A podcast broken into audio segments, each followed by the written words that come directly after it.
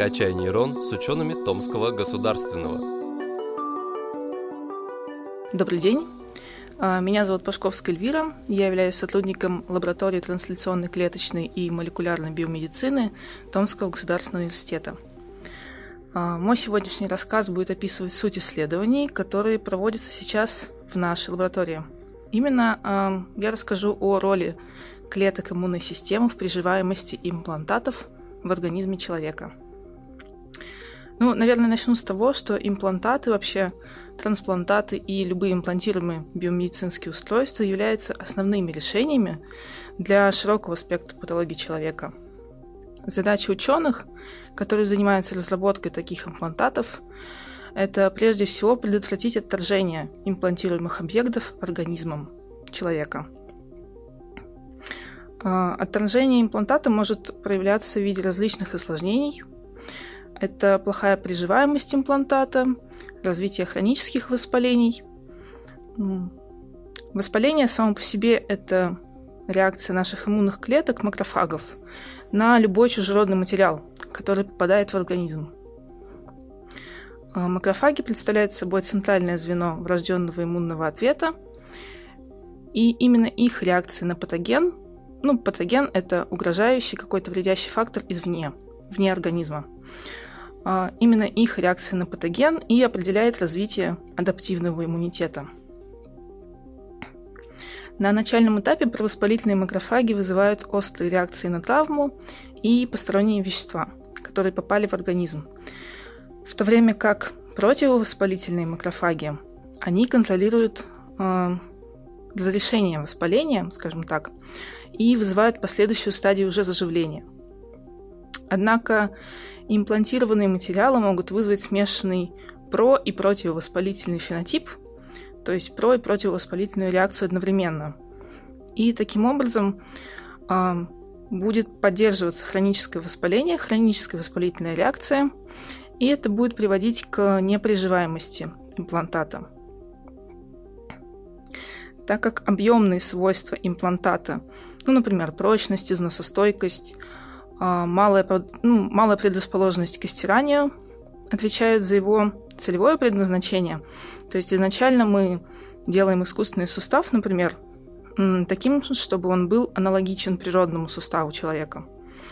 А мы не можем модифицировать эти свойства для достижения иммунотолерантности имплантанта. Поэтому для изменения лучше подходят его поверхностные свойства – для покрытия имплантатов было уже разработано несколько материалов на основе натуральных полимеров для улучшения взаимодействия с тканями человека. А также с поверхностями, которые выделяют противовоспалительные препараты или биологически активные вещества для уменьшения отторжения нашего имплантата. На сегодняшний день, а, к сожалению, не существует окончательного долгосрочного решения которая позволит избежать совсем неблаго... всех неблагоприятных иммунных реакций на имплантированные материалы. Альтернативный подход, который рассматривает современная имплантология, это иммуномодуляция. То есть вместо того, чтобы модифицировать то, что мы вводим в организм человека, мы можем контролировать то, как иммунная система будет реагировать на такое введение. Например, при работе с поверхностными свойствами вводимого объекта на имплантат наносятся природные полимеры.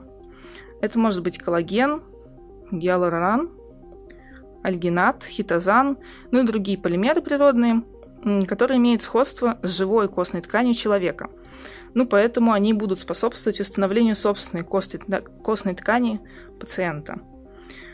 Другой подход заключается в создании покрытия, которое минимизирует адсорбцию белка – это, в свою очередь, ограничивает взаимодействие иммунных клеток хозяина с поверхностью нашего имплантата. А, то есть из-за того, что иммунные клетки как раз-таки будут иметь белковую природу, они имеют белковую природу, они просто не будут задерживаться на поверхности нашего имплантата, и поэтому иммунная система будет медленнее распознавать этот введенный объект как какой-то инородный объект.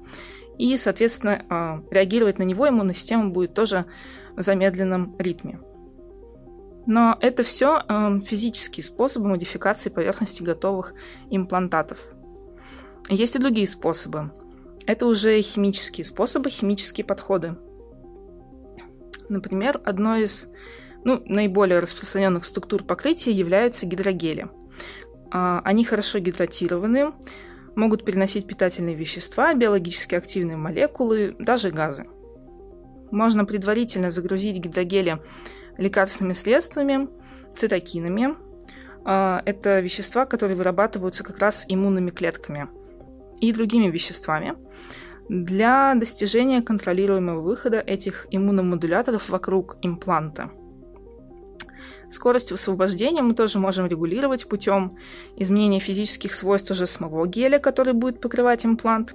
Мы можем варьировать размер ячейки в геле, степень шивки, э, степень взаимодействия с самим биологически активным агентом, который вшит в этом геле, э, и который должен в дальнейшем высвобождаться. Для того, чтобы ответить на вопрос, как такой э, химически модифицированный имплантат приживется в организме, нужно, конечно, разобраться с тем, как работает вообще воспаление. Ну, биологическое предназначение воспаления – это эволюционно обоснованный процесс, эволюционно выбранный процесс. Он заключается в локализации, уничтожении или удалении из организма причины этого воспаления – в ограничении, уменьшении последствий его патогенного влияния на организм изнутри, а также в обеспечении процессов последующего восстановления и регенерации. Хроническое воспаление – это сумма тканевых ответов против длительного присутствующего повреждающего агента. Это могут быть как бактериальные агенты, так и вирусные, химические, иммунологические, ну и другие. Любые агенты, которые попали в организм. Основными клеточными компонентами в месте хронического воспаления будут являться макрофаги и лимфоциты. И хроническое воспаление в данном случае поддерживается в результате неправильного баланса секреции про и противовоспалительных цитокинов. Макрофаги вообще это центральное звено врожденного иммунитета и врожденного иммунного ответа. Именно их реакция на патоген будет определять развитие адаптивного иммунитета – об этом я уже говорила. По сути, макрофаг является основным клеточным передатчиком биологического сигнала э, и для патогенных микроорганизмов, и для аллергенов в том числе. Поэтому тканевые макрофаги одними из первых клеток иммунной системы человека реагируют на любые повреждения тканей и внедрение народных материалов в организм, включая также имплантаты. Это как раз и приводит э, к нежелательным хроническим воспалительным реакциям. Но это не единственные клетки, скопление которых будет сопровождать введение имплантанта в организм. Даже сами макрофаги не делятся на два подтипа, два фенотипа. М1 макрофаги, они будут являться провоспалительными, и М2 макрофаги. Они уже, в свою очередь, противовоспалительные клетки.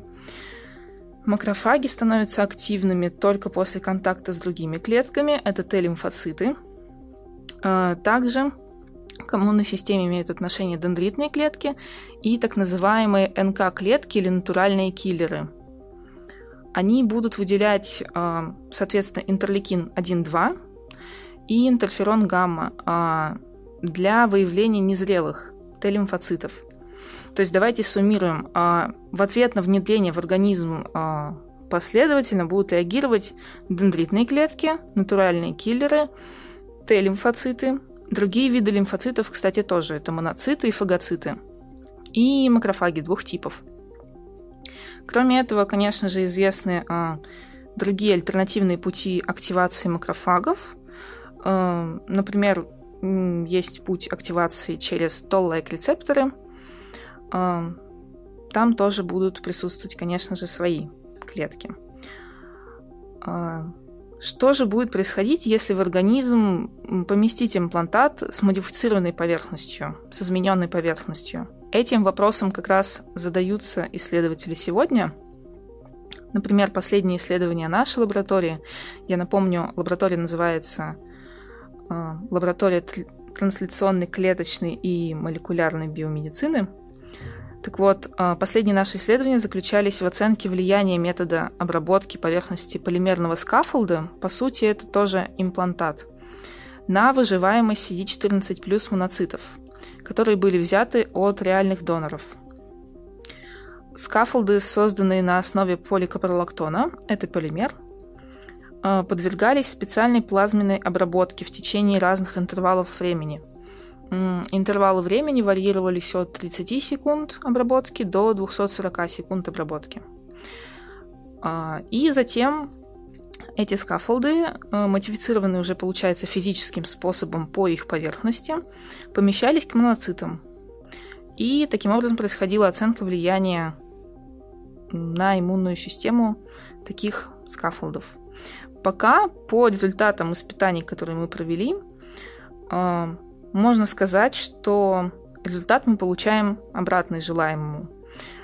То есть большинство макрофагов проявляют себя как провоспалительные клетки. И это говорит о возможном развитии воспаления при внедрении такого скафолда в организм. Поэтому цель научной группы сейчас – это подобрать оптимальный способ физической или же химической обработки поверхности скафолда для получения противовоспалительного эффекта, то есть целевого эффекта для нас. Спасибо за внимание к теме наших исследований. Надеюсь, э, позже я расскажу вам новые подробности и новые результаты. А пока что до новых встреч!